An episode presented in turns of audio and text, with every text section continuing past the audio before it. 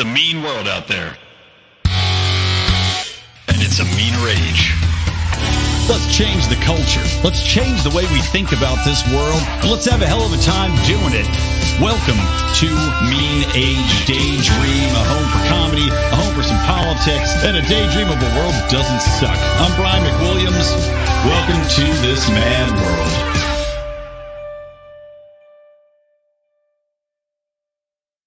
What is happening, guys? Welcome to Mean Age Daydream. If you haven't heard the last episode, yes, this is the new show, Mean Age Daydream. A little bit more comedy here, a little bit uh, broader focus. You're not going to be quite as angry, but don't worry, I still got plenty of things to yell about, be pissed off about.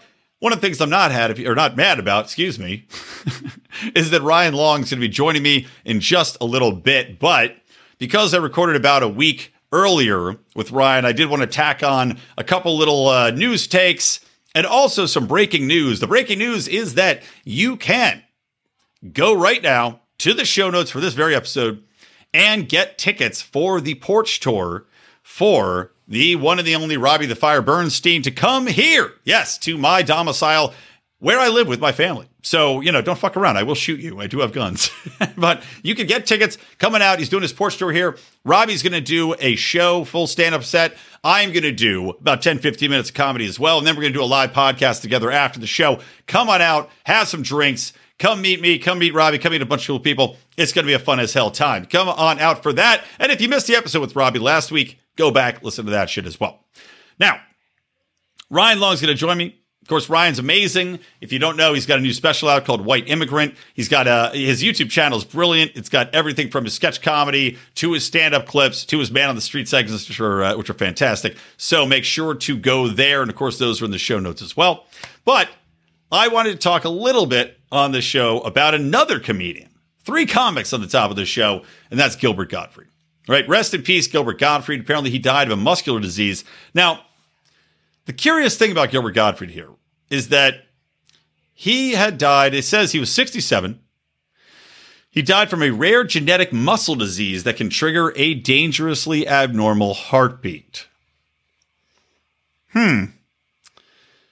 You know what else triggers dangerously abnormal heartbeats? The COVID VAX. Yeah. Yeah. A lot of that going around, a lot of abnormal heartbeats going around. As I said, I, I've told you guys many times now, I have a elevated heart rate and irregular heartbeat ever since I got the shots. There was just a major Australian broadcaster talking about how one of the rugby players had to come out of the game because he was having heart issues, and talking about how all through sport this is happening. This is a fact. Pfizer now has come out and admitted that yes, there are a ton of people going into the hospital because of heart related issues from this poison that was forced upon us. I don't know for sure if Gilbert Gottfried had gotten his shots and his boosters. I would think he probably had. I mean, I don't know Gilbert Gottfried to be hugely anti-vax. I don't think that he is an exceptionally libertarian person. I, am sure he has some some bents that are and some that aren't, but I would gamble that he was probably fully vaxed and boosted and boosted again. And it's just interesting to see that he ends up dying from a condition which I guess he had already had, but I can't think is wholly unrelated. Now, this is just me spouting, right? I don't know for sure, but I'm just saying it's a little odd. But I did want to talk about Gilbert just in general because, guys, if you're not familiar with Gilbert Gottfried, shame on you. He's a guy that impacted me growing up. He was on Comedy Central back when Comedy Central was actually funny and had comedy on it rather than just woke bullshit. He was one of the guys that was regularly featured on all the shows that I'd watch with my dad. Like I have fond memories sitting down and we didn't have Comedy Central at home, right? Until we got the little black box. You remember the little black box that you plugged in, the secret box that like the cable guy would install, or you, you could get it off like the dark web at the time, whatever that was, like some the back of some guy's car. So we would go to vacation in North Carolina, where uh, where Odie is right now, and the house with the we vacation at had Comedy Central, and my dad and I would sit and we'd watch, and it was old school stand up with Gilbert Gottfried, and it was uh, the kids in the hall back when they were young and beautiful, and they're actually coming back. I'm scared to watch the show though because I'm scared it's going to be a bunch of woke trash. But still, I'll give them the benefit of the doubt because they were also genius. But seeing Gilbert Gottfried, most people want to think that he was just the voice because that's what his his most memorable trait was. But what should be the most memorable trait from Gilbert Gottfried was that he was genius when it came to crafting jokes, when it came to punchlines. He had a very vulgar mind, which I respect and love, and he he was able to get away with because of the voice. Right? Maybe this is why he, he adopted the affectation because of the voice, able to get away with saying some really crude, crude humor that the voice diffused. They made it palatable for audiences because it wasn't coming from just a guy. It was coming from this is squinty-eyed monster on stage. You know, that was the genius of his character. But I want you guys to make sure to separate the voice from the man and the voice from the comedy because Gilbert was in his own right a genius. Now, one of the things that you probably have forgotten, or maybe some of you don't even remember to begin with, depending on how old you are, is that Gilbert Gottfried was also one of the first people to ever be canceled. Famously voiced the Aflac duck. Aflac, you know? And I'm sure he got paid out money when, when they fired him. The reason they fired him was because he made a joke after the big tsunami in Japan. Now, I can't remember the exact joke he told. Maybe, I'll try to look it up real quick, but I won't be able to do it justice. Um, but he had gotten fired because he made a very off kilter joke, tsunami, and it was within days when uh, from when the the the wave hit Japan, right? So what happens? And this is the early part of time, right before cancel culture was huge. He was, like I said, he was one of the first against the wall, essentially, when this broke. But uh, fuck you, New York Post. This of these fucking cocksuckers didn't even post the joke. Well, whatever. You can Google it on your own time. I'm not going to do it here. Point being, it was really like the first volley of cancel culture. Like I was shocked to hear he got fired for making a joke. It seems so insanely stupid to me, so out of left field to go. He's not known. Look, it, the number of people that know he's the Aflac duck is probably ten percent. The people that know him for being a raunchy, say anything for the laugh comedian is probably 50%, and yet you're going to can the guy because he made a joke. How about you just ask him to take it down? But no, cancel culture was starting to come into its own. Cancel culture was growing tits, everybody. It took off its training bra and it put on a D cup. And Gilbert Gottfried got that motorboating from the cancel culture right up front there, right? And that took out Gil Gottfried. But that being said, I do want to give respect to the man just for being who he was. And, uh, and I hope all of you will go back watch some Gil Gottfried comedy. Now, next thing I want to talk about real quick is just I think it's hilarious that the Gretchen Whitmer thing uh, that all four of these guys got off. It's genius to see, right, that these government spooks, the FBI creates.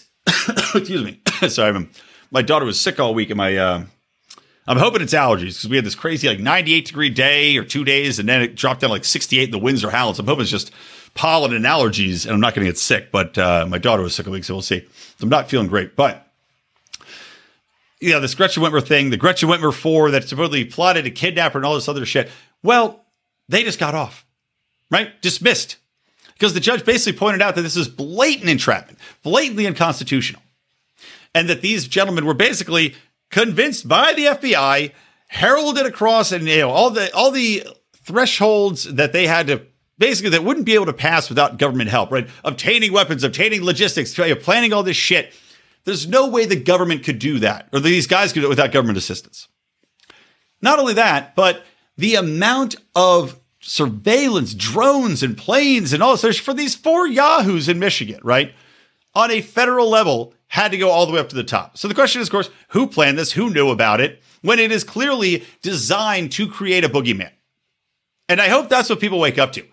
That this is how the FBI, this is how the government operates. They need to create a quote unquote false flag. They need to create a monster. They need to create a domestic boogeyman to justify their actions. It happens time and time again. We've seen it with the war on terror, right?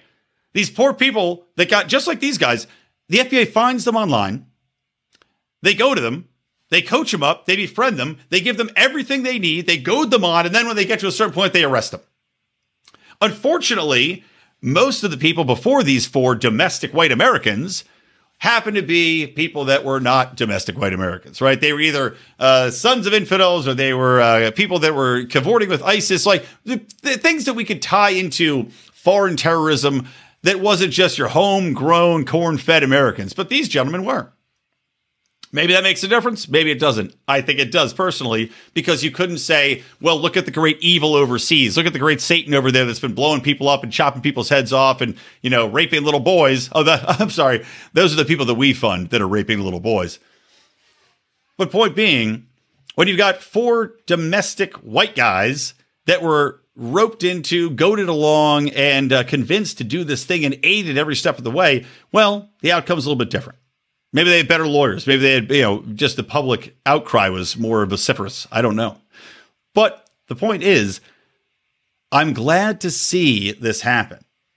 And I'm glad to see that most people hopefully will see this as exposing the government, not for the people that hunt the boogeymen, but for the boogeymen themselves. The government is the monster that is hiding in your closet, right? The government is the guy breathing heavy on the other side of the phone, quite literally listening into what you're doing. The government is the demon on the other side of your screen, staring at you all the time. They are the monster under the bed. And they have no qualms with sacrificing your life to achieve their aims. In this case, to forward along the cause of domestic extremism, right? Because they want to push that into people's heads as the new thing that has to be combated so they can forward surveillance, so they can forward laws limiting what you can do, what you can buy, your guns, all that kind of stuff. Oh, my throat. And of course, it was to combat COVID and the lockdowns because they said that this was in response to the COVID lockdowns. Now, the goal of this is to create a division between Americans where you have some Americans that say, I'm for these guys, right? They'll say, I'm for these guys because these COVID lockdowns are unconstitutional, which they are. They're life ruining, which they are. This is government run amok, which it was. And they say, I'm for whatever. But you also have Americans that even though their lives were destroyed, even though their children had two years taken away from, them, even though there's uh, learning disabilities and heart defects and everything else spreading throughout the population, well, they go, oh, well, these guys, look at these, this COVID lockdowns. You can't just be a psychopath and kidnap people. You can't just go around blowing shit up because of COVID lockdowns. That's crazy. That's what the government wants.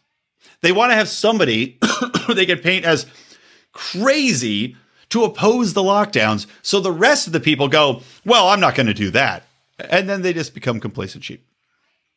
I'm not saying those are the only two options, but I'm saying that's what the government wants you to do. That is the messaging that they're trying to achieve. That's the end goal of what they're trying to achieve. That is the master plan. Okay, last things, and uh, and also, you know, it's just one of those things where like I talked about this before, and I can't remember exactly with who. Maybe it's with Ryan later because I'm I'm uh, recording this about a week after we did our show with my, our show with uh, Ryan. Recorded about a week ago, but America's lost a healthy sense of skepticism there was a time, I at least I think there was a time when any piece of news that would come across, you go, well, let me think about that, right? I'm not just going to take it and, and, and retweet it immediately. I'm going to read it. I'm going to digest it. I'm going to cross check it with other sources. I'm going to make sure I know what the fuck I'm talking about. That time has fallen to the wayside. But this might encourage people to take a minute, right? Walk up to that lens, whatever you're looking at, you know, see if there's some Vaseline on that camera lens, man. See if there's a little bit of, of film, of a veneer on there that you can scratch away with your fingernail, right? Because what you're seeing just isn't reality. You've seen, you know, Brian Stelter hilariously was uh was taken to task by like a college freshman who just, you know, laid out straight that CNN's been calling Fox all these things and CNN's complicit in the Trump lie, uh, you know, Russia Gate, COVID. Uh, God, he named like four or five of these different scandals. Nick Sandmann, all these other things that, that were just nonsense that CNN. Oh, the Hunter Hunter Biden laptop. But I think a lot of people are waking up and they're going to start smudging that lens, right? Make sure that what they're seeing is the accurate description, that they're not being shown a lie or something that's been completely crafted to impact them a specific way. And a great example of that is this don't say gay bill, right? The Don't Say Gay bill, I won't talk about it at length, but it was supposed to be like this thing which is an assault on trans rights and gay rights. And oh, you can't even talk about gay people. You can't even acknowledge that gay people exist or that trans exist. No, no, that's not what it is at fucking all.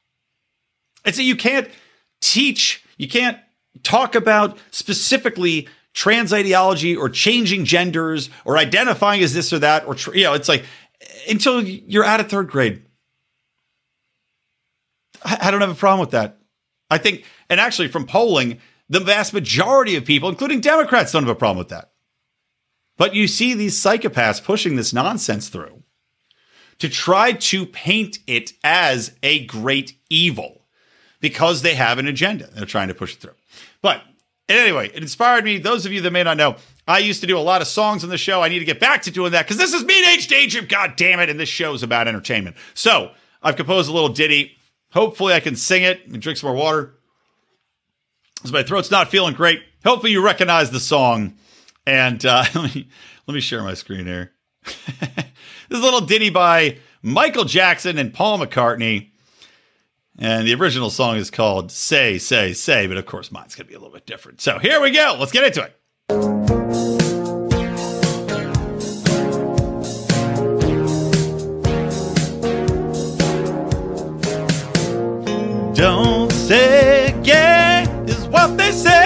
But it doesn't hold up upon reflection. Wank, wank, wank. Spill that seed chasing blue check marks affection. Florida's Disney princess hoes are protected babies. Babies.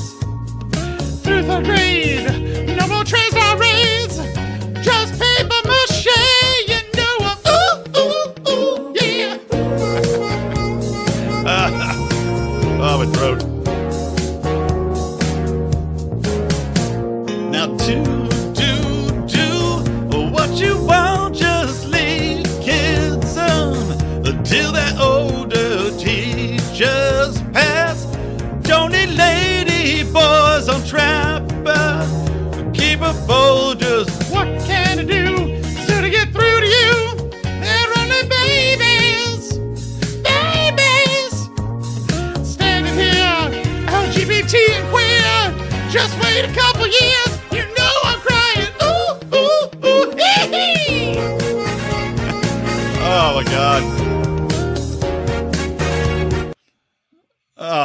right, enough of that.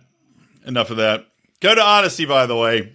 I'm sure YouTube will maybe cut that out because it's going to be uh, it's going to be copywritten. You know what's funny is actually I fucked up. I recorded that song. So that was even worse. I, I recorded pretty well the first time I went through doing this. And then I realized that when I popped my earbuds in to not have the audio track it picked up on the microphone, it cut my fucking microphone out. So I had to redo this whole shit all over again. And uh, my voice is much worse now than it was earlier.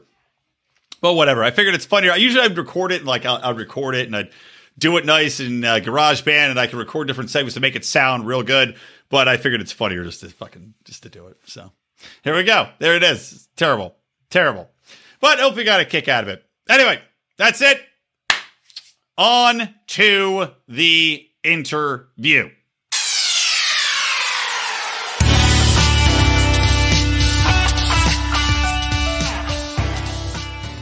All right, so I'm here as promised with Ryan Long returning to the show. Of course, the first time you were on it, you probably don't remember. I had a different title. It used to be called Electric We are- Liberty Land. But we were doing it on like a uh, we were doing it over the phone, right? Yeah, yeah, that's right. Exactly. Yeah. You had just moved to New York City.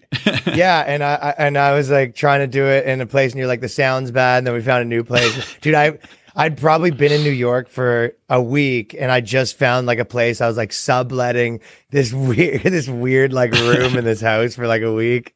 That's- it was like trying to do an interview. Yeah, it was a weird time.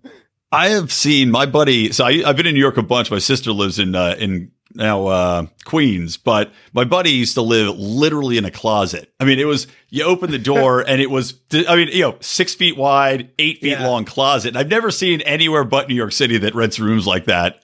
just People do these bizarre living situations here where it's just like nine people living and they and they took sheets to turn rooms into four rooms. It's like I it's like a Chinese massage parlor where you're Well, just trying yeah, not to yeah. hear the guy next to you come. You know, you're just like, all That's right, just focus on the music. That's a big Asian landlord move. There, Oh, you know, totally. It's like it up. Yeah, slice and dice. You have to you have to literally walk over people to get to the bathroom. But yeah, man, I know it was funny and uh, yeah, it, but it was it was great having you on. And obviously, I'm glad you came back on. Now you have a lot to talk about. You know, you've got a, a new special which we'll talk about. Yeah. Um, and uh, and I want to get into that because I thought it was absolutely hilarious. Oh, but thanks, man. Oh, dude, no, it's, it's killer, and yeah, it's and it's good to see. Well, I guess we had talked about it at the, at the start, and then we'll go into other stuff since we're already talking about it. But no, it was I, I had a question because I saw it's on YouTube, and I was trying to find it on Apple too. I was just like, oh, I'll just I'll just buy it off uh, off iTunes, but I didn't see it on there, and I was curious to see is that like a is that a content thing? Because they're like, we can't platform this this this white racist uh, Canadian. No, I, to me, I I was just like I built my whole thing on like YouTube. I mean, you can. You're right. If if you release it on iTunes, it essentially becomes a way for people to you know donate to you or whatever. Right, But yeah. To me, I wasn't trying to. It, it- whatever. It was like for me, I released a YouTube special, and that's where I wanted people to watch it. I think I actually might later on release it on Sirius XM and Spotify and iTunes just so people, you know, if you really want to go listen to it on your phone. But like most people don't do that. I know that a lot of comedians, uh, you know, I mean, people listening might see a lot of comedians being like, "Oh my god, I'm like the number one album on iTunes," and people all posting that. You know, like every second comedian had like the number one album on iTunes. That That's, means that's you what I was gonna say. That means I literally sold might- 11. exactly. I like You're a buddy, uh, a buddy of mine. Yeah, like uh, my buddy Blake Wexler put out an album. It was like number one. It's like Yeah, that's right. nine people bought it. Honestly, like, Right. For, for you to be the number one for like a day or a week or whatever, it's legitimately. If thirty people bought it, you're like ahead of you know Jim Yeah, you, you just have to watch your phone and then take the screenshot at the right moment as it just kind of hits the top and then tumbles back down again. Yeah, it's such. I don't think any. So I mean, that stuff's all for like show, and I'm. I mean, I. I don't. I don't do anything that I feel like has a purpose. That or sorry, that doesn't have a purpose. a little Freudian slip there. I like it. yeah. So yeah, man. I mean, that, so the special is called White Immigrant. You know, great title. Um, and I, it's I loved it because it's you know it's it's literally you're breaking all the taboos that nobody's talking about anymore in comedy, which is lovely. You know, there's a whole bit about uh, stereotypes. I thought one of the funnier funnier moments in the special was you're talking about the uh, the white slave anthems. Which uh, is just like, well, I can't remember what song it was, but yeah, like yeah, Yeah, general yeah, yeah. pop rock. Caucasian Caucasian spirituals. No, it's Nickelback. Right. Yeah, yeah, cock rock. yeah, there you go. Yeah, Nickelback.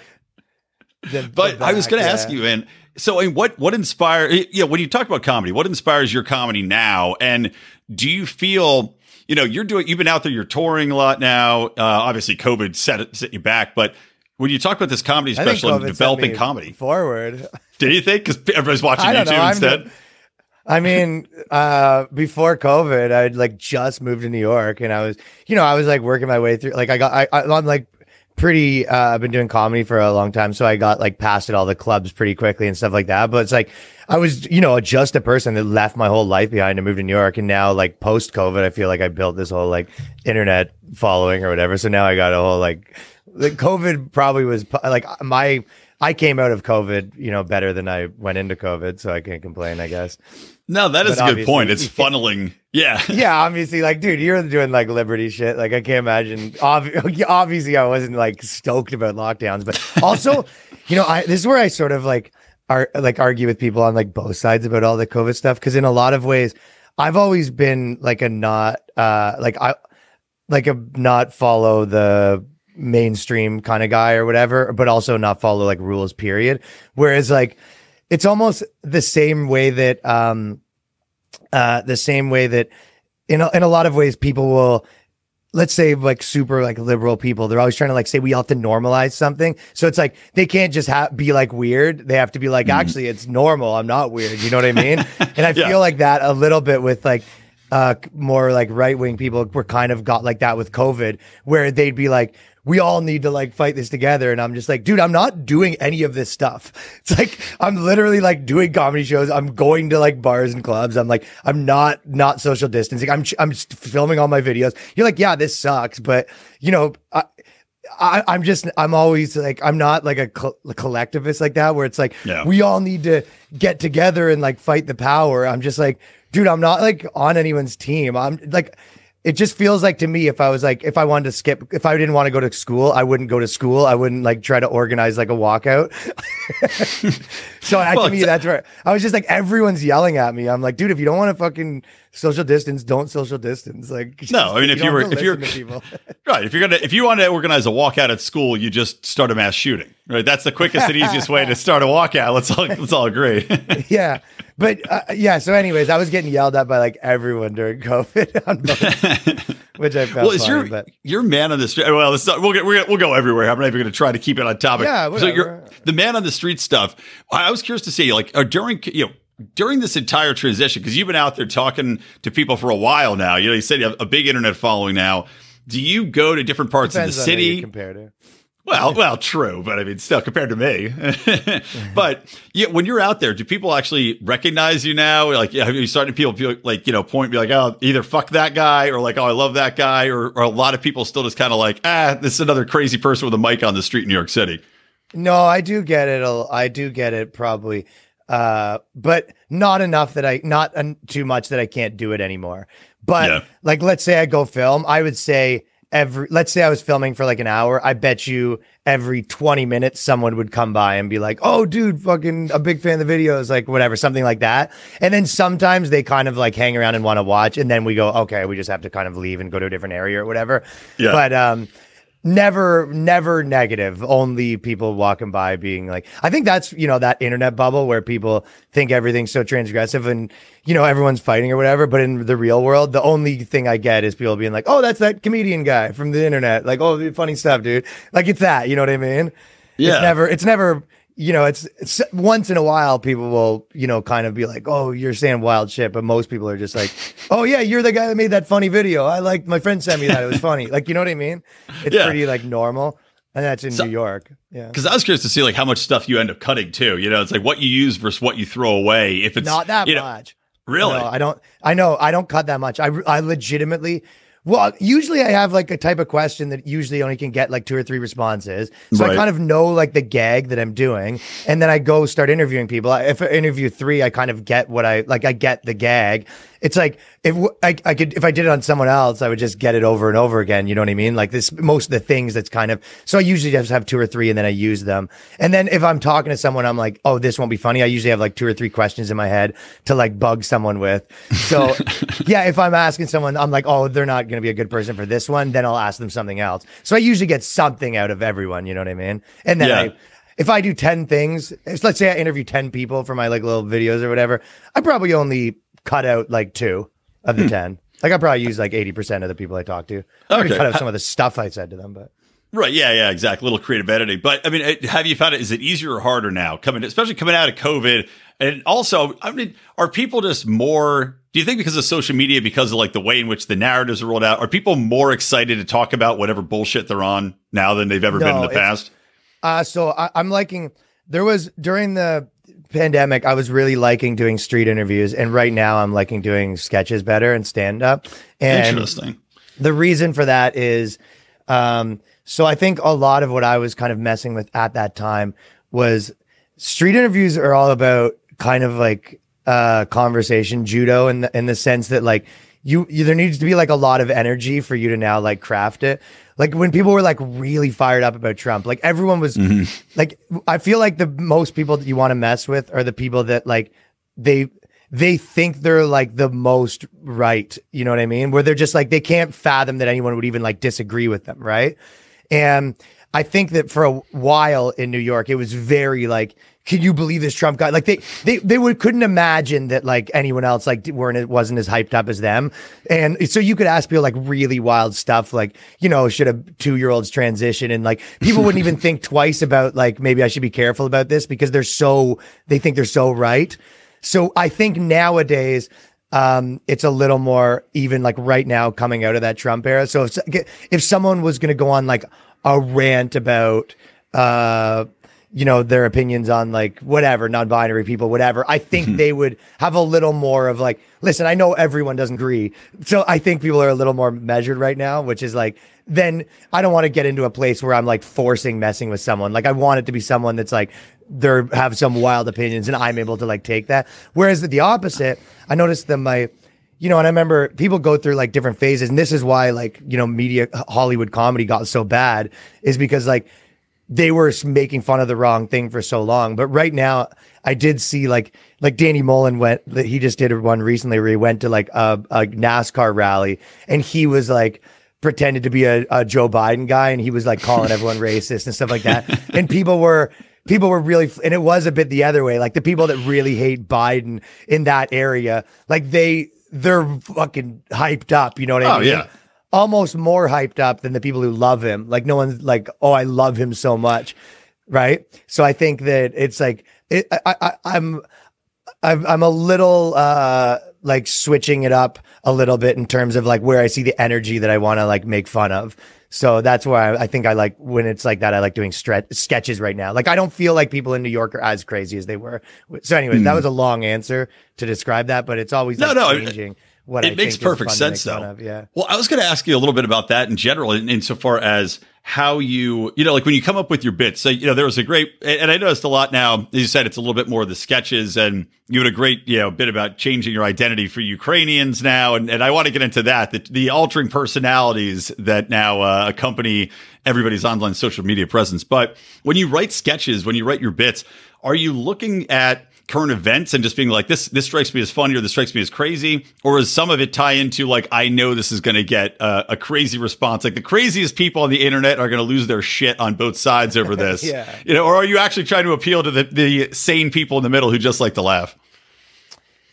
Yeah, I think that that that the second one, um, but it it's more like I, I feel like the best videos are when you get like hyped up on something. So mm. you you know it's not it, it's not like that. Obviously, there is an element where it's like the more culturally relevant, the better we'll do on the internet.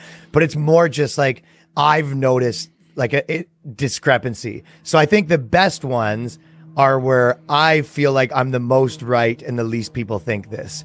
You know what I mean? And that's a, rule in everything. which is which is opposite of most people who feel the most right but everybody fucking thinks the same thing exactly right. So I would never make that, and I've had that a lot of times. I do Yeah. have that sometimes where you know I have a take, but my take is in agreement with like the masses, and I generally don't make that video Yeah. because it doesn't need to be made. So it's not like I always am contrarian. It's when when I'm not, I I don't usually make that video. You know what I mean? Because I'm like No. every late night host is going to say this. Like if I'm a guy on the internet, like and uh, it's just going to SNL is going to have this take. Tre- So Trevor I Noah usually- comedy, basically, who I, I just Yeah. still don't. I don't understand how anybody watches that show, nor SNL, to be frank. I, it just Right. fucking boggles my mind. No, exactly. So if I if I have a video where I'm like, I kind of agree with like what everyone's saying here. It's like, you know, like let's say Britney Spears' thing where everyone's kind of like, uh, everyone's take is that this is kind of crazy that she's uh has this conservatorship where everyone has her she can't have access to her money and this guy is like uh, like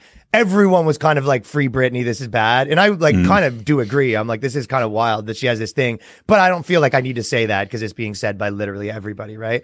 So when I when I do feel like there is a there is uh, something that in like I, it was the stock market thing where I think it was a Warren Buffett thing, but he goes, you know, where you when whenever you feel like there something like you're re- you th- really really believe something and no one else sa- thinks it, that's when you really make money. So it's like I think that uh, that where I'm like, I think this is so funny. Like this point like needs to be made and no one's really made it yet. That's like when it, that's to me because it all it's funny, but it also has that like fuck, that's true. And people are like, it sort of almost changes people's minds. Like, ah, he's right. If at least, you know, some ideally. And then there is an element where we're doing internet stuff. And I used to not do this, but I've changed my mind on this because I used to be like, okay, try to run your business and whatever, make your videos. Like a lot of times I would have like three ready and I'd be focusing on my shoots and try to make the best ones. And then if I miss a cultural moment, then I miss a cultural moment because it didn't work. And it, but then I, I've sort of changed my mind in the last two months where I go, I think I should run it the opposite, where it's like if something like huge happens, you go, I think that as a person that's like an internet creator, no, you have now have like a obligation to clear your schedule. So like Right, the Will yeah, yeah. Smith thing. Yeah. Yeah, like I already had done a video about Will Smith and I've been talking about this forever. And I had plans for the next two days and I was actually shooting some other stuff and I was going to release a different video. But then the Will Smith thing happened and I've been talking about this forever. So it was like, it, no, I, I was kind of like, no, this is how you should run your life. Is like when something like this happens, it's just unfortunate, but like cancel your show. This is what happens. Like you know, do an emergency podcast, do an emergency video, and I literally, you know, at two a.m. like went to my studio and like filmed something, and so now I've changed my mind. Where if something that I like that happens uh, is like a huge cultural moment, I I'll uh, change my life around that, vice versa. Yeah, well, I mean, you got it. It's like as you said, this is your business anyway. So, and you, number one, you, and you want to, and you want to beat right, people yeah. to the punch too. I mean, right? It's like somebody else could beat you to the punch if you don't act on it right away. We're in we're in the meme age, so you might as well get it out there quick and be the first one to uh, to get that punchline. Yeah, and it's also like a free a freebie too. Like you work so hard to make these videos. You work so hard to like think of how how you how like you design your comedy and your style and how you edit and you put your whole thing together. And then here's like a guarantee that it's going to get a lot of views. Like take like take those. you know what I mean? Right. so that's that's kind of what I was looking at. It's like unless Yeah, you don't like- have anything to say, but like in that particular case, I had a, a ton to say, and it was like got- all of the things. I've been making fun of Will Smith for five years. He like was uh, in a war essentially like I'm on the side of comedy, which I always like the videos where I'm like defending like comedy to some degree, and that uh, there was just like so many components where I'm like uh, obsessed with that that stuff. I'm just like, dude, too bad. Like if you have plans, like cancel them. Yeah, amen. And well, what do you think about that shit? I mean, Chris Rock's up there. He obviously gets hit, and I was I wasn't planning on going too deep into this, but we're talking about it anyway. But yeah, do you I mean think it's that also been you- like talked about a lot. I'm Right, sure yeah. So point. we- we don't have to like beat it to death, but in general, do you think? I mean, this is an overall comedy, right? You're special, you're doing stand up, you're touring. You know, do you think that people are finally like the worms turning on comedy, where you could just get up and do comedy again, and people are actually going to be in the camp of I think it was defending always. comedians? I never. I never. I don't. I honestly don't think that it ever wasn't that. But no, I, mean they did a poll where eighty percent of people, like or whatever, sixty percent of people, I think it was more than fifty, uh, thought that Will Smith was like right and Chris Rock was wrong. Right. So yeah. Uh, so people do, but I think that you know, I think that all these things. It's like my take is more just like people are very, you know, malleable and. You know, I mean, how many people did you watch their opinion change in COVID on the thing like five times? Like so oh, many of people I know were like, lockdowns are crazy. Actually, this is probably good. I, like, you know, so I think it, I don't want to say it's like leading questions, but it's like people think what you tell them to think. And it's like, I think that under the right, even people that, unless they're like real, like I'm a fucking Brooklyn like activist with like a wacky hairdo that like my whole thing is trying to get people in trouble. It, you know, you just like your normal person that kind of is like, well, I think that you shouldn't make fun of things. Like if they show up to a comedy club and you do it right, they won't even notice that they laughed at all the wrong things. Like the, the- Right. because they they just people just don't want to feel like they're an asshole or something, right? And you know that you kind of can manipulate people's brains and tell them when they're like, how many people have you seen think like completely hypocritical things that like don't mesh on the same thing? Like people have Oh, it no happens, problem. It happens nonstop. It's twenty four seven. It's like half the shit I talk about on my show is literally just people being hypocrites in, in various political environments. You know? And people have no problem holding the opinion that like Chris Rock shouldn't have done that. Also, uh, comedians should be able to say whatever they want. Like people have no problem like holding those two different opinions. You know what I mean? So I think that it's uh, in comedy clubs. I think that we've always been able to do it. It's just that on the internet. People are living in a different world and they're beholden to different standards. Like, you know, if every comedy club had like five, you know, whatever, uh, blue haired college kids that was De- yelling at desi- you you laughed. designated blue check marks in there to fuck you over. Yeah, well, people wouldn't want to laugh if, if they were like, imagine they were like sitting there with their notepad there, like everyone would be probably afraid to laugh, you know? The same reason that sometimes you do like a corporate event and people are there in front of their bosses and they're like, you know, people will like it, but they're like, I don't want to laugh because it's, you know, just kind of this awkward thing. I think, but in a normal comedy club setting, I think people think it's fine. So I think you've always could do comedy. You just get in trouble on the internet afterwards. Yeah. Well, do you think a lot of people that that like your comedy online, like a lot of the videos, right? I'm sure there are people that are laughing their asses off looking at them, watching it. Like, you know, the, the one that you just did on the Ukraine, which I, which again, great video, hilarious about people adopting this, you know, support Ukraine as their banner. And as you said, personality. And it's, uh, you had a funny little moment where it was like a little, you know, uh, wink to the camera about if you change your personality, then you're never held accountable for any of the bullshit that you're spewing. Yeah. Know if you heard that line from, but Yeah, I mean, was I like wa- literal people calling for like going to war. You know what I Yeah. mean? Like Yeah, and- literal people calling for America to like go to war, and these are like there was one. It was legitimately they were peace activists, and they were saying that like the United States needs to block the airspace, and it was just like, what kind of fucking bizarro world are we living in? And I, you know, that's like obviously like a complicated scenario, but it's the same thing. I, I had this other video that I was trying to make forever, and I, I think that this has essentially got into like meme culture, where I don't think I would take credit for. I mean, I, I think even like I, I think you always see other people. I mean, ideally you just get up to it first. I mean, even Elon Musk, right? Like at first, his first thing was like, we need to get in there and beat Russia. And then three days later, he tweeted like, I'll believe the whatever they tell me to believe meme. And Right. like, you mean like you two days ago, right? But it's like, Exactly. yeah, but whatever. That's, that's the cycle, and he kind of like got hyped up like anyone else. And then two days later, he was like, "Oh, I got hyped up," and I It's- do too. I mean, It does. It doesn't. to, It, yeah. It sucks when like you're I'm- working in the I'm fun of space. Well, Yeah. exactly. I mean, that's it sucks when you're working in the space where you're trying to document, like, oh, okay, this is fucked up. That's hypocrisy. This is changing narrative, and then you get caught doing it yourself. I'm not been- I above mean, it. Yeah, I- I mean, it hap- I mean, what are you supposed to do? I where- there's Well, no media to I trust to anymore, do. right? How does, what who, I- who do you even watch? Okay, go ahead. Well, I was going to say that I, I think what you're supposed to do is not yell at people. Like, because to me, Right. it's like, yeah, I get it wrong, but I'm also not telling you, like, you need to fucking change or whatever. To me, that's the, like, when you get it wrong and you've yelled at everyone on, and uh, you go, anyone who doesn't do this is bad. That's like, you know, if you're a person that's saying, this is what I think, like, you're allowed to get it wrong. I don't yeah. know. yeah, you get too hyped up. No, that's Yeah, I mean, so funny. It's just it's happening. It, it happens constantly. I mean, people get outraged, like you know, black rights, gun violence, Ukraine. Like every single time it, some comes out, something leaks early, the media jumps on it, reports it as though it's accurate. And like I said, with Ukraine, I've gotten hit several times that they, they've had me, and I have no idea which propaganda to believe. So I guess it's is it more understandable now that people are are buying into this, or do you still think it's something where you know, culturally we need to embrace skepticism? Or is it, have we Yeah, lost know, that as a culture? You know, like our good skeptic attitude. You have a good like point, and I think I'm always sort of questioning that too. I mean, you know, again, this is like meme culture things where it's kind of like, you know, your two options on the internet, or you know, I follow the narrative, or I'm always against the narrative, right? yeah, right. and th- that's one of those things where it's like i guess uh, it kind of goes back to what i said before where probably my actual take is it's not that i'm always against the narrative it's that like if i'm if i'm in a line with the narrative i don't feel the need to like say it because it's already being said by everyone so it sort of is like you only really speak up when you think that everyone's wrong you know what i mean Right, yeah, yeah. so you're kind of like, well, I wasn't always against the narrative. It was just like those you wouldn't you don't really know when I agree with everybody. But Yeah. um it so it is like one of those things where you go, Am I just like always being skeptical?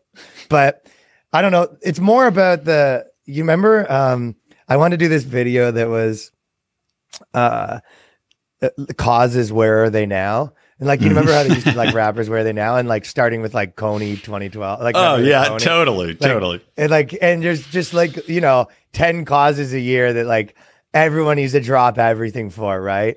And I guess, you know, the reply to that is you could be, well, whatever, at least they're trying to help. And you go, well, a lot of times it doesn't help. It makes it Yeah. worse when you start. That- you yeah, know. exactly. It has the opposite effect, and, and people get millions of dollars bilked out of them. I mean, even Yeah. Black Lives Matter. You look at what happened with that, and like you know, the chick who founded it's you know bought six mansions and making deals with Warner Brothers, and then you have people suing them because like George Floyd, is, I think he's suing them, and uh, all these other organizations are suing them because none of the money went through to any of these programs they promised it was going to go to. Or worse, just- it causes like a war. You know what I mean? Right, right. Yeah, Race or war. worse, like or yeah, or worse. There's like you know, uh, uh, millions of like babies getting bombed. Yeah, yeah, you know exactly. what I mean? And you go, well, at least they're trying to help. It's like I don't know. Well, like I think I'm. I kind of uh, think that like you look at like patterns and actual uh, effect, not just like intention. Yeah. Well, it's like, you know, Hungary's president uh, or prime minister, right? They just had an election there. And I was shaking my head because over the weekend it was trending. Uh, or this will be last week by the time this episode airs, but it was trending that all these you know leftists were going, we gotta we gotta support the vote, get out the vote, you know, we gotta oust this guy, uh, you know, Viktor Orban, I think his name was, because he knows Putin, and they refuse to get involved in the Ukrainian war. And it's was like, he just doesn't want to be involved. Why do you care? You're in the United States. Why do you give a shit if he provides weapons to, you know, allows a corridor to provide weapons? But it's that kind of like crazy ass mentality. And to your point, why? So people everyone- Hungary could get bombed? What's the point? Yes, exactly. It's funny, you know. It's like almost like ironic to like use the term, or not ironic, like whatever, uh, overused or whatever to use the term, like like the pitchfork mob. It's like, Yeah. it's it honestly it's like an episode of South Park. Like every two weeks, there's a new like mob like yelling something. It Mm-hmm. feels like it just like the world feels like a cartoon sometimes.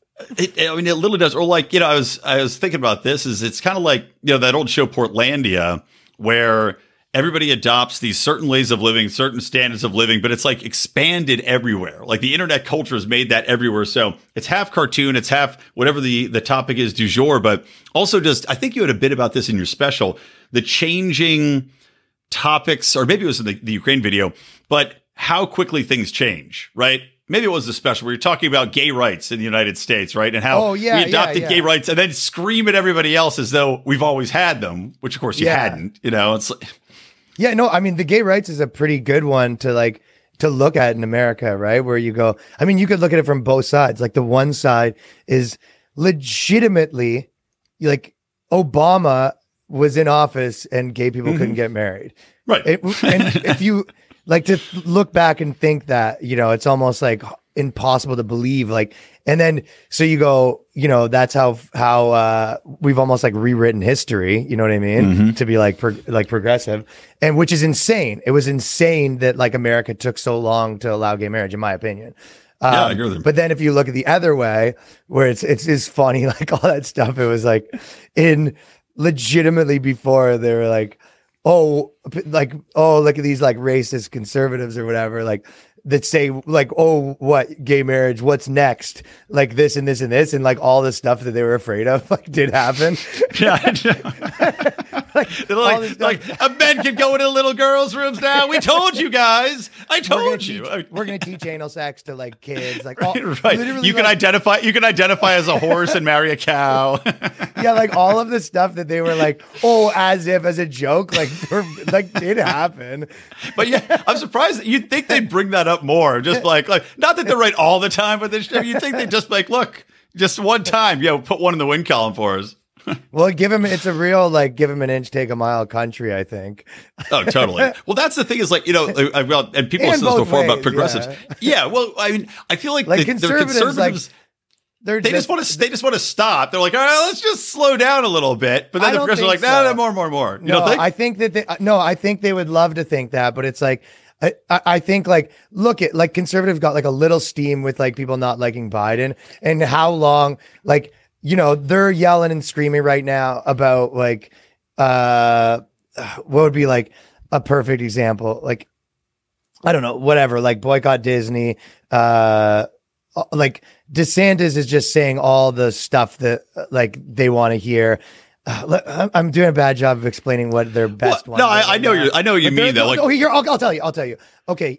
Um, sorry, I did a bad job of explaining that, but they're they're uh like saying like right now like gay marriage should be illegal and stuff like that, and uh whatever gay people shouldn't be able to have surrogates and like whatever there's all this stuff they're very like moralizing to each other right now about you know this should all be illegal and i i don't think that they're just like we want to stay the same. I think a lot of traditional conservatives would roll it back like really far if they had the opportunity. Like, you know, I, I think all of them would be like, you know, Christianity should be taught in schools. Like, I think that a lot of people would. So it is like a tug and pull more than just like, hey, we just want it to stay the same. I think they just keep losing. Yeah. No, I think you might be right about that. I mean, it's well, they definitely do keep the, the right is terrible at messaging, terrible at fighting the white because they never. It's like the right has no ability to get the emotional appeal out there about like a lot of these topics, right? To tell the stories that they want to be told. Stuff. They're, they're, Yeah, The best yeah. thing is when they talk about the kids. I feel like every movement loses when they start going for the everyone else's kids. Oh, So- that's what killed like Virginia and like I, I think that's going to be the Yeah, primary drive of, the, of the the right push this whole election cycle is like take your kids' education back, stop teaching them to. And I agree with this, like the whole a critical race thing of hate other he, you know, hate each other is just madness. But It's a powerful Uh, message, right? Like, so I yeah. feel like Christians probably lost. If you look back in the day, that's probably when they lost when they like needed to teach Bible stuff to like your kids. You know what I mean? And I bet you, I bet you, if you look in history, I don't know. You probably maybe I'm not like I'm not not like the biggest like. I, I talk more shit than I know stuff, but like I bet you, if you looked back, you would find most like popular political movements that had uh, like a social component to them lost their uh support publicly when they started going for kids. uh, it didn't. It didn't hurt uh, Hillary Clinton and uh, the Jeffrey Epstein gang. Those Yeah, guys are still rocking. I do. I do wonder like- that though, right? Because you heard Yeah, about yeah. that. They're trying to like you know, even like embrace changing. I guess ch- pedophilia's definition in certain situations, and like the NAMBLA crowd is trying to get in there. Who's Like, they, There's all sorts of weird progressive shit that works its way in. Like they're trying to not make it so that. You can, it's something like you can't define pedophilia as like a perversion, but they're like, oh, it's a medical condition. Like, that's still kitty fucking. I mean, you can call it whatever you want, but it's still fucking children. So I think that's going to hit a wall at some point. No, I think you're right. I, I I'd say that I bet you that stuff is like it's kind of a weird thing because that stuff like it really probably is only like 10% of people that are like, hey, let's like normalize pedophilia. Like that's probably a small thing. But it, Yeah. there is something where people don't understand. I think that's where I was trying to like sort of get at with the conservatives. I think that like all a, a lot of conservatives will be like, oh, but they don't actually like think that uh, you know gay people shouldn't get married, and they're like, no, we do. Whereas like a lot of liberals are like, no, they don't actually think that like pedophiles should be like normalized or whatever. And some like liberals are like, no, I, we do think that. Right. so like there is some like uh the yeah extreme or whatever, but um that like yeah that like hey we should be teaching you know about like there's no question that you know there's social contagions and like there's the same i always think of it with like the trans stuff you know how there's um like my probably the best argument whatever you think about capital punishment like even if you like morally think there is a reason to murder or not the real best argument is sometimes they get it wrong for not having Right, it, right exactly. To me, it's like it should just like that's the end of the conversation, right? And when you talk about whether or not kids can transition, it's to me the same argument. It's like it's it's not even a converse. The only real point is sometimes you get it wrong, so that's why you shouldn't. Like Yeah. the same reason why you shouldn't. Like I I I actually probably do believe that you know if you had like dead to rights guy raped a bunch of kids. Like I don't, I, I don't, see, th- I think that if society was like, we should kill this guy, I don't think it's like, yeah, it's pr- like pretty easy to make that moral argument. You know what I mean? Yeah. But uh, if you, same with the other one where you go, well, even whether you think it's good or bad or whatever, like the the what's the the negative of like, I guess that's probably like a liberty argument, right? But like, Yeah, I would say so. Well, well, pretty much. I mean, you hit the nail on the head with the with capital punishment, and I, I think the same thing in regards to trans. I, I I completely share your opinion, and I've read so many stories, like personal stories of people that have been shared of them transitioning early, where a lot of times it's the parents that have been kind of pushing this on them, and now you have an entire psychology or psychiatric society which refuses to to go against. Yeah, it's politicized. That it's gender affirming care. And uh, Biden just came out and was talking about this. He goes, you know, we push gender affirming care. And naturally, he's got uh, I, I forget the name of the Health and Human Services person, but used to be a dude, now is a chick. So of course they're going to say this, but they're saying Yeah. gender affirming care. And, and the problem to me is like, look, you can say that's one way of doing things, but if you're saying it's the only way, then you're going to get a lot of fucked up outcomes and you're going to get a lot of kids that get, you know, these irreversible procedures that are not going to be happy. And then they're going to be suicides. They're going to be trying to transition back. I mean, it's just the outcomes are fucked for, for kids who are being yeah, pressured from all sides now. doesn't work out. Yeah. Yeah. Yeah, I was kind And of. Tr- I was trying to think of this like yesterday to myself, but I have this like theory that the the like because most people are probably better off just living like the normal life, right? You you know, like kind of these like wacky lives, and I feel Yeah. like the left gets it wrong, where they sort of say, no, it's not better or worse to like you know live some like crazy, you know, let's say like a polyamorous like life where you're, it's it's not better or worse, and it's like No, Well, I think they, they people- glorify it. Yeah, I mean, They they, it's, glorify it, it's glorified. Yeah, just like being a single mom is glorified. And It's like, well, that's not great either. I mean, if you got if you have to do it, okay, I'll support you, but it's not your Yes. fucking ideal. in most cases. But then the right gets it wrong where they go, it actually is better for everyone to live the traditional life. Because that, like, it's, I, I think for me, it's not. I don't live a traditional Yeah. life and I, I, I know that I'm better off. I know. So I think that that depends on your personality, right? But there's, it's like there should be a normal, like there should be a normal. And then if you, like if you're the type of person to step outside of it, like you know this kind of idea of like every mother should, you know, what they really need is to have kids and that would make them happy. Like there's there's kind of like a push from the right on, you know, kind of a traditional like what a lot of mm-hmm. women are missing in their lives is that, right?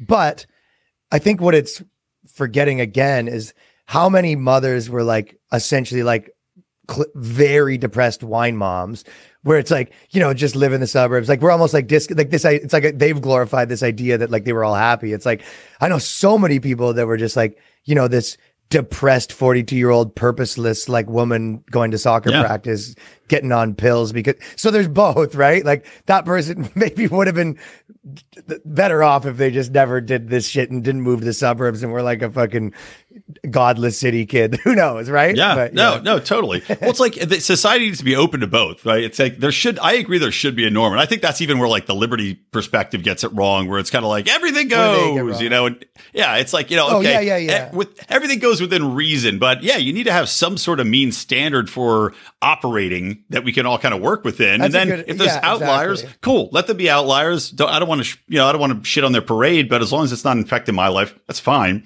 But to your point, when you push a standard Don't of normalcy where outliers, it's punished, yeah. right? Yeah, exactly. And and it's you know a one size fit all. Like you know, using the mom's example. I, I mean, I'm, I wasn't even a stay at home dad at the time, but I, when COVID first started, when I like lost, uh, lost a lot of my clients getting public relations, man, I tell you, just even, we're just working from home.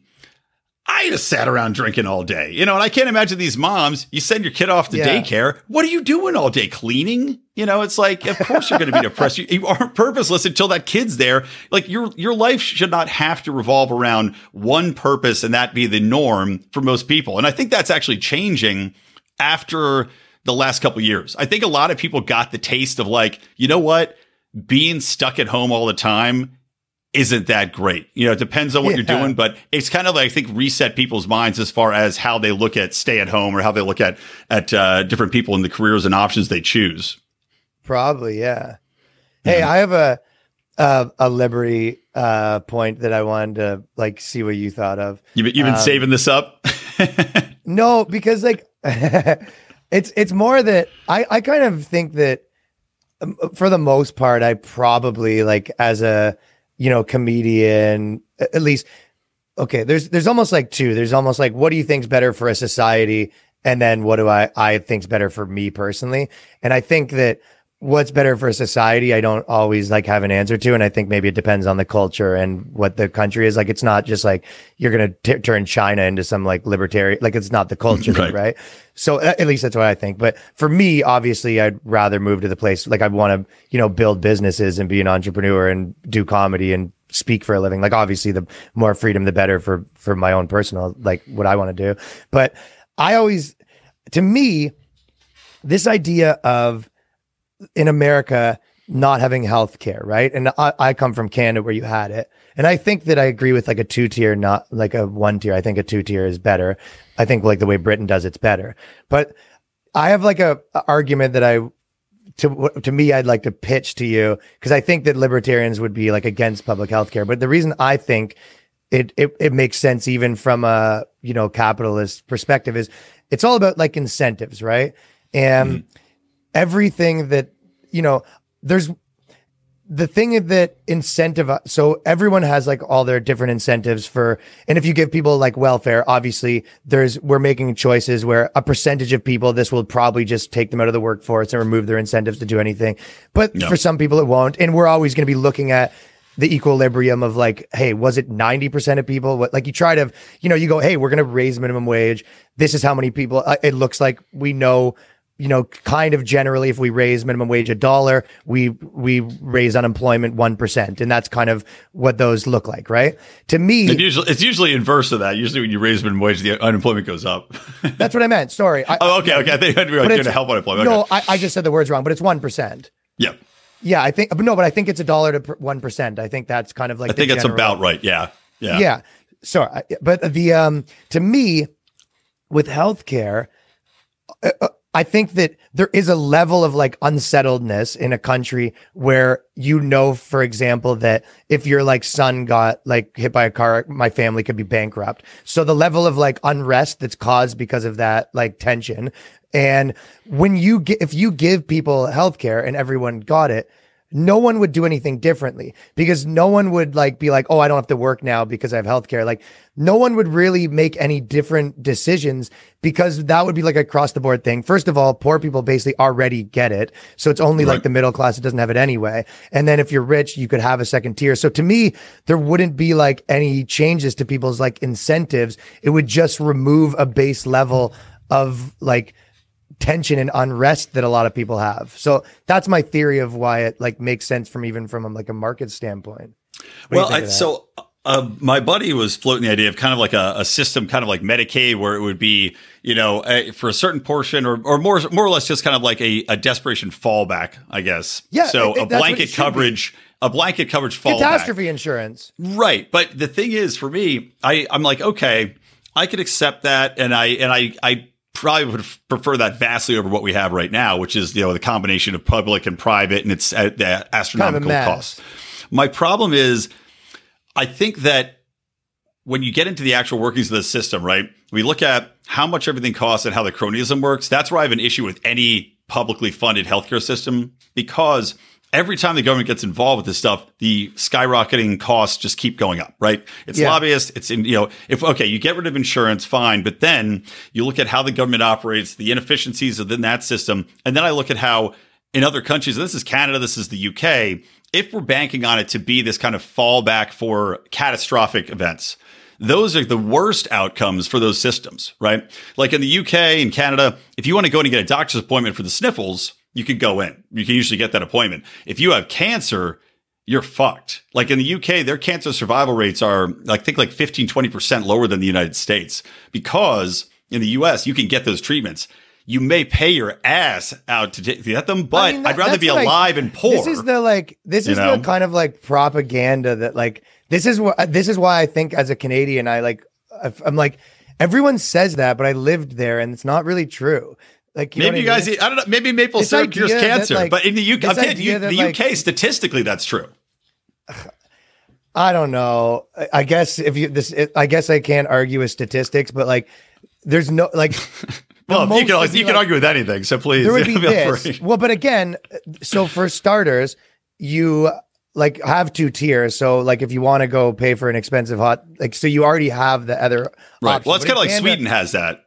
Yeah, but they have Sweden that has that, written, that model. so it's like Yeah. that. So it's like I think you're doing a like I think that causation correlation doesn't make sense because if you go, they already have the ability to go buy an expensive doctor like they can in America. So it's like if they're All right, choosing so we're not saying- to because they're Okay, Yeah, so if we're like- saying there's a two tiered system, I mean, like I said, I, I wouldn't be opposed to to reading and, about. to be honest, it's like yeah, it's like listen, if you're this is where it probably you know the AOC's like give them an inch, take a mile sort of thing. But you go, it's like yes, like if you break your ankle and you need to get a cast and it's free, sorry, you have to wait a week to get your cast. But if it's like but it's free, or no, maybe not that, but you know what I mean. It's like I broke my nose, for example, and I had to wait like a month to get it like reset or whatever. But I, you know, you should be able to go pay. But it's like, well, yes, if you're like a billionaire, your time's like, you know, to some degree more valuable, like from a real level. It's like, you know, so, but also it's like, hey, if you're getting a free car, this is what you get. But if you're buying a Yeah. car, then you can pay however much you want. I don't know. Yeah. Well, no, I get that. And, and it's also uh, the other component I was going to bring into the thing. And this is the, the problem is that we already have the public option out there. So I think eliminating a public option that covers like most of the poor is never going to happen. But, you know, when I look at the market system, we used to have this entire system in place before we had the public services from, from the government, which was basically that you could get cheap service just because the market wasn't driven up by all the insurance and all the costs of the government involved. But what they had was these private societies like unions. Um, doctors had private groups you join, and you just pay like a low monthly fee. Basically, it was like having insurance, and you just go to the doctor's independent. Now you can't do it. So you know when we talk about the marketplace, I think it would function better as an individualist, like we're saying, what's better for society versus the individual? For me, it still comes around to the individual's self interest is going to be what's best for the society. At if you add it all together, it's going to keep the cost down and make access easy. You know what? But So it's I- already been now- so perverted that I don't know how we get back to that point. Right. So So you make you the this the the point you just made is very true. It's very like entangled, and mean, but again, people could make that point for anything. So I get why Right, you yeah. like want to stick to your fundamental principles because you always go, well, we're never going to get that, so whatever, right? And so Yeah. because that's your, I get why you stick to your fundamental. And I thought that you, the argument that you said. I kind of thought that is the probably the best argument against it, where you're like, yes, but the f- thing's going to be a mess, like because government's going Oh, to do it bad, it's be it works better. But well, I guess so. And it, and I when I was arguing with myself in my head, I sort of thought that there's that. You are probably right, but I would argue that the cost of uh, the unrest of uh, uh, huge swaths of the population, knowing that like if I get in a car accident, my fam like my I'm going to go bankrupt and my family won't be able to eat, is like a really really high cost. I That's- guess I mean if we're, my- that- we're So talking when well, then we're talking about like, psychic uh, psychic welfare for people, uh, basically, right? we're talking not- about but that's well, but you can put a like. Okay, here's the thing: how much are people protesting? Like that is a like how much unrest do you have in your society? I don't think that is like you can put numbers on some of these things where you go. you I'm just, know, laugh- I'm just laughing because I'm just laughing because it is kind of funny to think about like you know George Floyd uh, gets gets kneed on and dies and the streets are full of people protesting but you know how many people's kids got hit by cars and are like I can't pay for that you think if they're going to get out and really mass protest about one or the other it might be their kids not being able to get fucking you know cancer treatments Well, be, no, it's not one to one. It's like that all creates the like bubble up energy. You know, Yeah. it's just like the same thing as like being poor creates people wanting to protest, and then they just need a reason. Yeah. Like, well, they're gonna they're gonna protest if we get socialized medicine though. Like the other thing is the sl- the slippery slope aspect of that. Like we got to look at with COVID and like Yeah, all this nutty bullshit they're forcing. aspect. Dude, I mean that's Yeah, that I shit was scary. And then I'm worried about like okay, we get this universal health care. You already have nutty states like banning big gulps and like taking sugar out of the aisles and, and like kids Uh-huh. can't have you know whatever.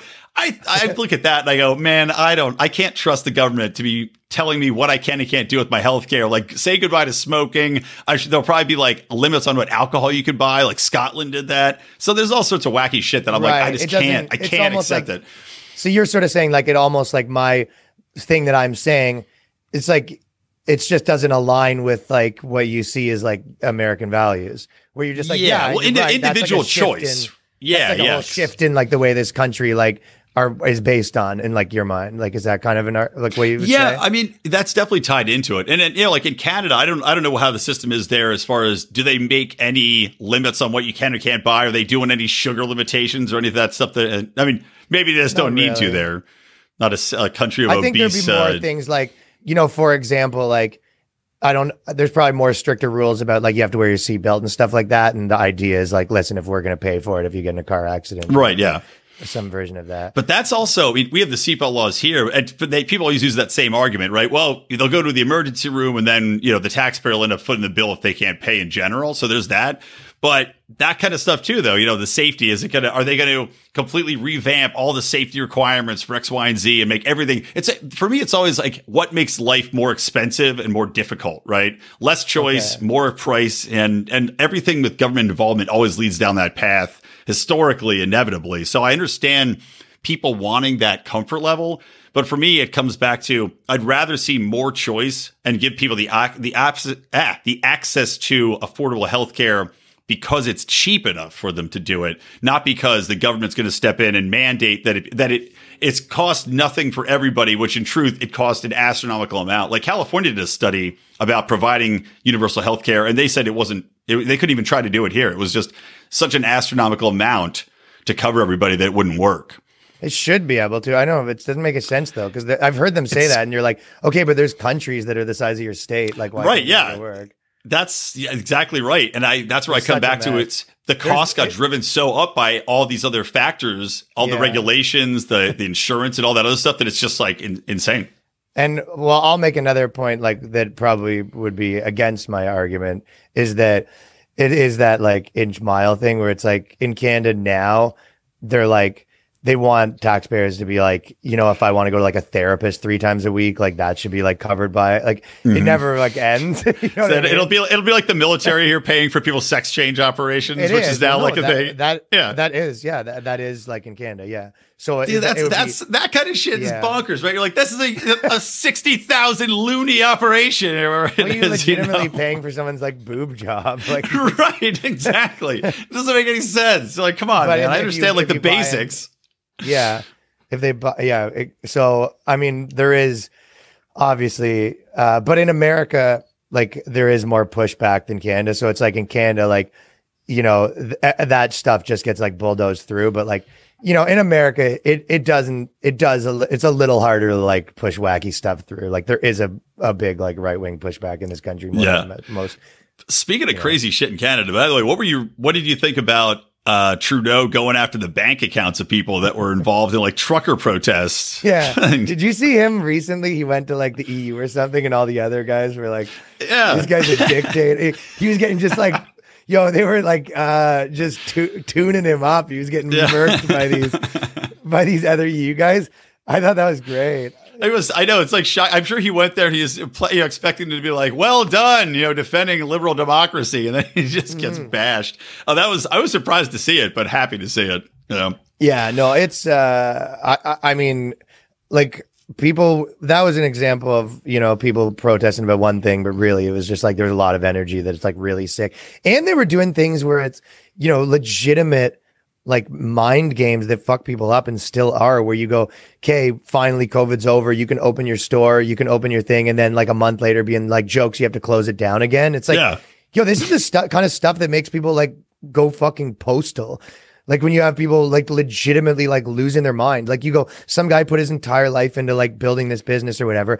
You t- take it away. You know, he fi- scrapes by, maybe loses twenty thousand dollars, maybe finds enough loans. You give him a second chance, and then maybe he scrapes his last like thousand dollars again, opens up half capacity. Maybe he's like making it up, and then you like shut it down. Like this is the kind of stuff that makes someone like fucking uh, like for sure. actual That's- like lose their brain it's shocking we haven't seen more. I mean, honestly, I, I, expected to see more attacks on politicians. I can't believe there haven't yeah. been any. I Maybe it speaks to some like, depressed. I think it went more like internally. Like I think people shut down and like you know became like a whatever alcoholic drug addict and I like the, you know all the ODs and all that stuff. That's true. I think you're right. Uh, like why I, I would expect like I don't know, man. There was a point where like I would fucking just snap if you did that to yeah. me too many times. It's like you, I mean, you. It just it feels like the world's playing like a prank on you almost. Like you would so it's like you can't do that to people, and I think right. Gen- like, I mean, generational wealth. This like if, like you said, if you have a family restaurant, it's like been around for three generations, yeah. and now it's fucked because of COVID. And like I know people in LA,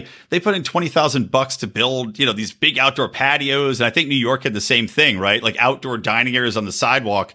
And yeah. LA did the same thing. They're like, all right, we'll shut it down. You open it up, you can't eat. it. Now it's half capacity. Now we're shutting it down again. And now a lot of the and places make sense either. They're ripping them up. So you spent twenty grand to stay open, but at what cost? You know, you're limping by, and half of them went out of business anyway. No, I mean, listen, like I'm lucky I ran an internet business. I mean, I think that one thing that like if you want to like just move away from that, it did separate like greatness because I, I I do really believe I'm like that if I look at all the people that I really think are like, you know, talented, where I go, fuck, that guy would have, like, he's this, but if that guy was a banker, he would be the top banker. If this guy was a, you know, whatever, like he worked in fitness, he'd be a top fitness guy. Like, there's certain people where you're just like, that guy's like a winner. I'd put my money on them kind of thing. Right. Yeah. Um, it did like, sort of, you know, really separate those, but like at the same, so there, but at the same time, I'm like, you know, like I moved to America to like do stand up comedy. Within three months, they like shut down stand up comedy. Then they're like, you can't tour. Then you like, you know, my friends that opened up comedy clubs, they like shut down and stuff like that. It was just like, and then at the same time, you have like with the Kyrie Irving thing, you could literally be in the crowd unvaccinated. That the was one of the funniest trolls I've ever seen.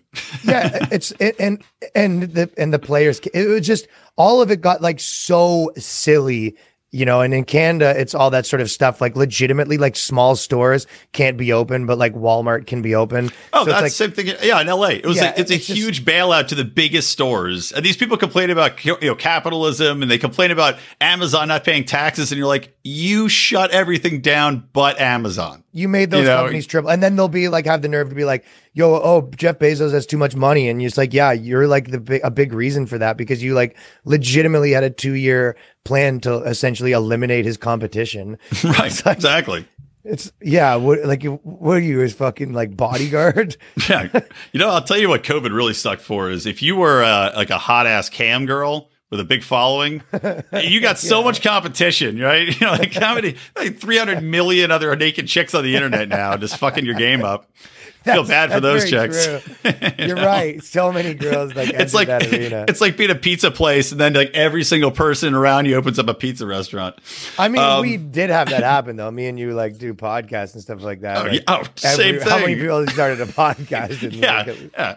Everybody I know has one now.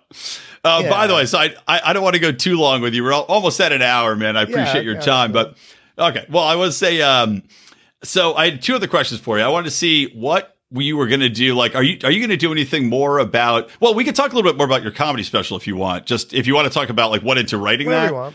Yeah, I mean, I, I'd be curious to hear I, know, about I that. sort of, I sort of, uh, I just told you, uh, asked your theories on my healthcare. But Uh, I, no, I no, talk I- too much anyway. No, this is fine. I I like this. I like this kind of conversation much better than just like interview. Anyway, I figure this would be like this, which is good. But no, I want to hear about your comedy special a little bit. Uh, and thank you for making fun of Lena Dunham in it.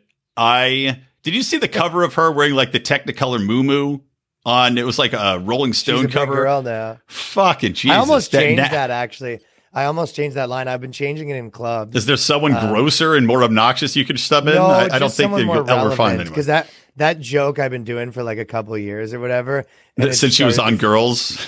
No, no, I think since like two years ago, not since she was on Girls, but like Okay. it's just like I've been doing. That's like a you know that special is like all the stuff I've been doing for the last two years, and I've been saying you know this bit where I've been like you know Lena Dunham's such a queen or whatever, right? And I was Yeah, well, yeah, well, thinking- well, you got to give the context of why the, the joke's so funny is they- that you're they can basically tune into the thing. They can tune. All right, yeah, tune into it. Comedy. All right, yeah, there you go. Yeah, don't worry, you're gonna plug it at the end. I'll put it on the show notes too. Don't worry, we'll, we'll No, pump it up. But to me, I was thinking, I was like, is this reference dated? Like it changes so quick. I was like, No, you know, it's someone still like relevant. Chrissy Teigen or something like that's more like in the public eye. You know what I mean? I was. I love that she got like- canceled. That that giant pumpkin head. Yeah. She's um, again obnoxious chick. Like I don't get why people support her. I don't know why they like her. It's like nothing brings Yeah. nothing of interest to the table, man. But so anyway, so yeah, just so, but so yeah, in general, like you know, when you go into writing a comedy special, what's your thought process of that? And then I don't on really the write uh, special. I just write like I just write like I try to write like three or four days a week, and I do stand up like four nights a week. So I just do a stand up always, and then you know at some point I'm like I have this hour that's like getting really tight, and I've stopped you know kind of making changes to it, and then it's time to like record it and put a. Special What's your out. churn? Do you try to do like you know two years, three years, or just kind of whatever it feels right? You're like, all right, I got it, I got enough down. I feel like I'm not. Uh you know, I maybe like not been popular for long enough to like say that I have like a specific thing, but this is Hey, don't worry, baby, you're not this. popular now. Exactly, you're on yeah. my you're on my podcast. How big can you be? but I, I've done uh, w- three, so this is the third time I've done this, and it was about every two years ish. All right, sweet. Yeah. But Well, what's I next? know, I mean, it, I might are- make some are you- changes, like like you know, I I knew that I wanted to release it myself, but I feel like I've learned some things from doing this one, where like kind of people are paying attention, and I I I'm. I think maybe I maybe it'd be like maybe I do it every year and I do a half hour. And then also I made there's these weird like things that I learned from doing this myself on my channel this time. Because I had another special that like wasn't doing good but now it's at like over half a million views like afterwards. And all the clips like went viral like a year mm-hmm. later or, like after releasing it. But one of the things that I didn't realize is 50% of people watched my stand-up special on their phones and I designed it for people to watch it on their computers and their thing in the, in the sense of the pacing, the way that I uh, did the audio. Like I did a lot of things kind of that like I, it's the old music thing, right? Like you're like, do am I making this sound good on earphones or am I making this sound Right, good yeah. on a good sound system? And obviously, if you want it to be like bumped on a sound system where this could be like in a club and it's like bumped, you can you can compress things way harder because it like hits harder, right? But if you're listening to on earphones, it kind of sounds like it takes the energy away, right? So mm. the there's these things where I I kind of I made like all these like choices that uh, I kind of made the wrong ones a few times where I'm like, fuck, if I knew that half the people were uh, right watching on this phone, just, you know, I would have been tight. I wouldn't have been, I would have been tighter. Like, you know, you go on wide shots, Right. uh, yeah. but you would have stuck way more tight when people are watching it on their phone. There's just like a lot of choices that I made that I didn't realize that, that that's how it would be like consumed. Well, it's still So- doing fine. I watched. I did watch it on my phone, but uh, yeah, it's. I mean, it's still but over. It's like over crazy three to me, like- hundred fifty thousand views already, though, which is good. And it's only been out a couple months, so good. Yeah. But yeah, it's it's like a yeah, but uh, how it's like I'm like I didn't know that, and now I know that that people will watch your 45 minute special on their phone. Yeah. Yeah, man. Yeah, well, it's like, you know, weird. a lot of people have it. Well, a lot of people have YouTube uh, on their phone they pay for where you can just also listen to it like a podcast. So they might be listening Yeah. to it and not even watching it. Just, I know. Yeah, exactly. Or walking the dogs listening to it. It's like, I know a lot of people on our YouTube, that's how they do it. They just, they listen to it and just walk. So it might be that me too. too. I just I just started doing that. Uh, I had a guy on my podcast, and he does life hacks, and he said his number one life hacks is sign up for the YouTube Premium. It's better. Yeah, exactly. Because it's it's obnoxious. You t- you close your phone and then you can't listen anymore. That's it's a, what a clever way to get people to pay for a product. I by the way, But when I said that on because it was he said this on my podcast, and I did it, and I got a, a hundred comments being like, "Here's how you hack it," and blah, blah, blah, Oh, nice. sites that you can you can get it without paying. All right. So wait, is, is the boys cast? Are, do you still have the public boys cast and then the Patreon, or is it just Patreon now? No, I have a boys cast. Yeah, I do it on my YouTube channel and iTunes, Spotify, and everything. And then Okay, I do an episode every every week on patreon.com slash the boys cast. Okay, cool. Yeah, because that's that's a funny one too. Um, all right, last couple questions for you here. Um, do you have any plans? Like you do a lot of sketch comedy. You said now you're getting more into that. I mean, obviously you're a stand up first and foremost, but do you have anything in mind? Like, would you ever put together a sketch comedy show or anything long form for comedy? Have you thought about that? Either that or like are you working any, any scripts? I don't think that the uh, I would be able to sell to anyone like a sketch comedy show unless I did it on like there's a lot of these internet properties that are trying to like open up comedy networks. Um, I don't think I'd want to be the guinea pig for any of those. Like usually they fail, and if but if you want, it can be like a big money payout. Um, I don't think I want to take like three or four months to work on a show that no one's going to see just to make money. But Yeah. I've I've I've uh, I might make a movie. That's the one thing that like I've I've I've been taking all these meetings. Like I'm not going to do any like scripts or anything for like networks. I just don't think it like makes sense. I think that I'd have to be in a position where I was closer to like if I was more what like you know maybe even like where like Andrew Schulz is, where you're like you know really like this is the guy right now. I mm-hmm. think I'd entertain you know because you have a little more cards. Whereas I think that I think it'd be very hard for me to sell anything to networks without it being like an absolute nightmare right now. Just the Yeah. climate versus, you know, what, just everything. I think it would be a, a nightmare all the way through. And I came from making that world, like the television world, but Right, yeah, I do have plans to make a, uh, independent film.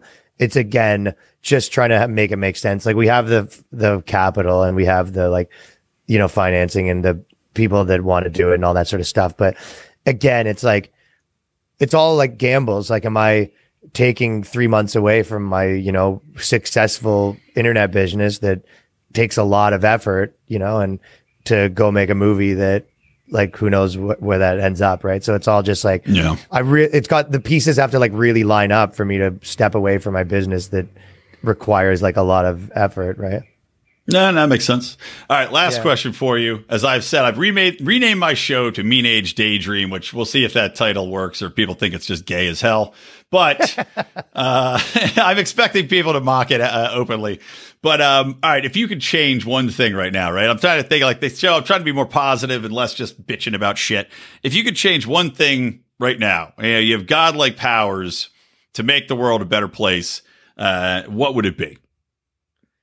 Put you on the spot and see what you could come up with. I didn't want to tell you in advance. I want to see what you could come up with. Okay, let me see. So if I you basically like I'm like a politician and I could make like one You could be you, or you could be like I said, godlike powers. Doesn't have to be politics. You can change I- the world in one way. What would what would one way would you change? it? borders to get this country back? No, Build the wall Uh, instantly. yeah. Build the wall of immigrant corpses instantly. yeah. I mean, if I was gonna yeah to make the world better, I'm thinking things that I would like. Um, That's fine. Hey man, it's your I would- daydream.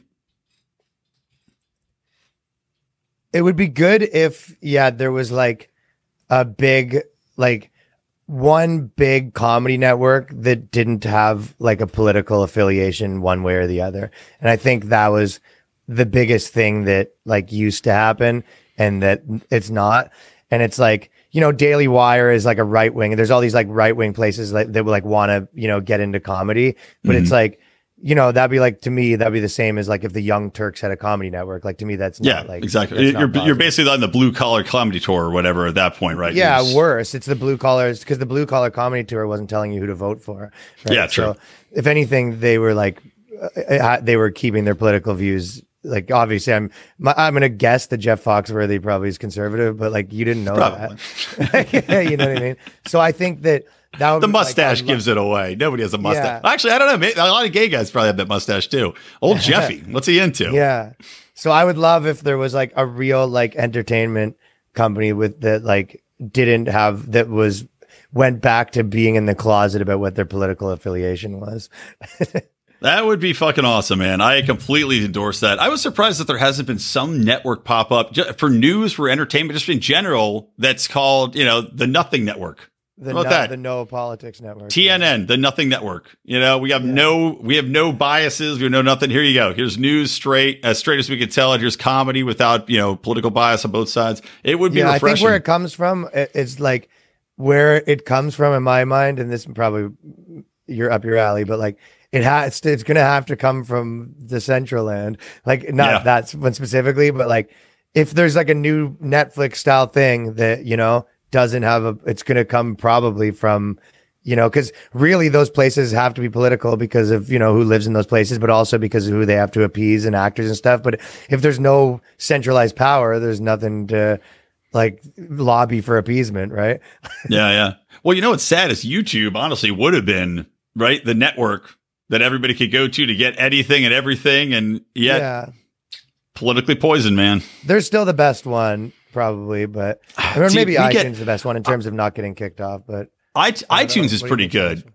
One? Yeah, YouTube though, we get we get zapped all the time. Our, our I I have to stream the no, I like, agree. Yeah, Oh, like we're gonna we got demonetized. We got demonetized before it was cool. I don't even know what we got demonetized for. We've been Yeah. demonetized for like six years, and yet we don't have anything on. And now we we get pulled all the time. We have a ban right now. Right, right now uh, we have a ban on our. It's fucking bullshit. Well, no, everyone.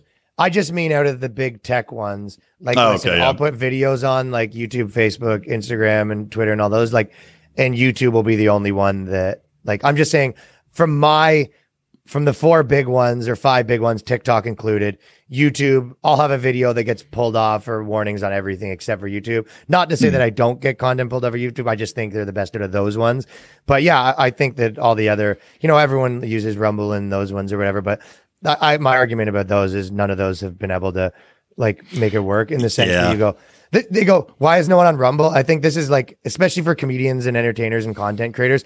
The minute Rumble knows how to make one person popular, everyone will be on. Like if you hear, oh, this dude like popped off on Rumble, actually he's selling tickets. Like the minute one person is a Yeah. celebrity from Rumble or a celebrity from Minds or what, whatever the things are, like you go, I'm not on YouTube because I like love their interface. You're on YouTube because it makes it helps you sell tickets to comedy shows because that's my business. Like I'm No, on, exactly. I'm I'm not on Twitter because I love to argue. I'm on Twitter because I make jokes because that's what I do for a living and I want people to come to my comedy shows, right? So I'm not it, the minute you hear one person that they go, "Yo, that guy's selling out fucking comedy clubs because of his Rumble videos We'll all be on there tomorrow.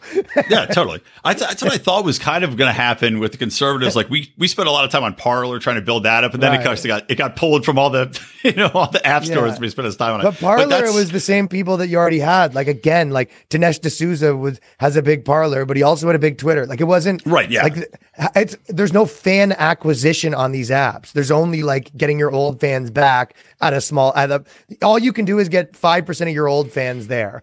yeah, totally, exactly. No, not- exactly. Not making new ones. You nailed it, man. And And, also the they need to platforms push the biggest names up anyway because they want people like, look, we got these big names. You're like, all right, so how am I? I'm not going to become a big name because you're already promoting the big names. You know, Right, the, the air is already yeah, taken out of the no room. like algorithmic component where you're getting like, and that's like social media platforms get popular because the like algorithmic component rewards creators, and that's why creators want to go there, and they've yet to figure out how to do that. Like, I'm not Yeah. looking for like another place to just house my content. Like if eh, eh, like yeah, there's of course there's 10 trillion. Like if anything, if even if you go oh you're banned from everything, it's like. You're not worse off just making dummy YouTube accounts that keep getting shut down than I like you know what I mean. If there's no Yeah. fan acquisition, like you're off. There's no value proposition for like the creator. Yeah, yeah, exactly. All right, Ryan, this has been awesome. Where can people find you? Of course, RyanLongComedy.com. That's a, a primary destination. But tell everybody where where should they come to find you? Where can you get this acquisition of fans? The boys, the bo- I, I mean, Lou Spears, uh, he told me, he goes, remember, all platforms matter. So I just try to be on all of them, right? But I just released the same thing everywhere and whatever. Ryan Long comedy on all platforms and my, the boys cast with Ryan Long's my podcast.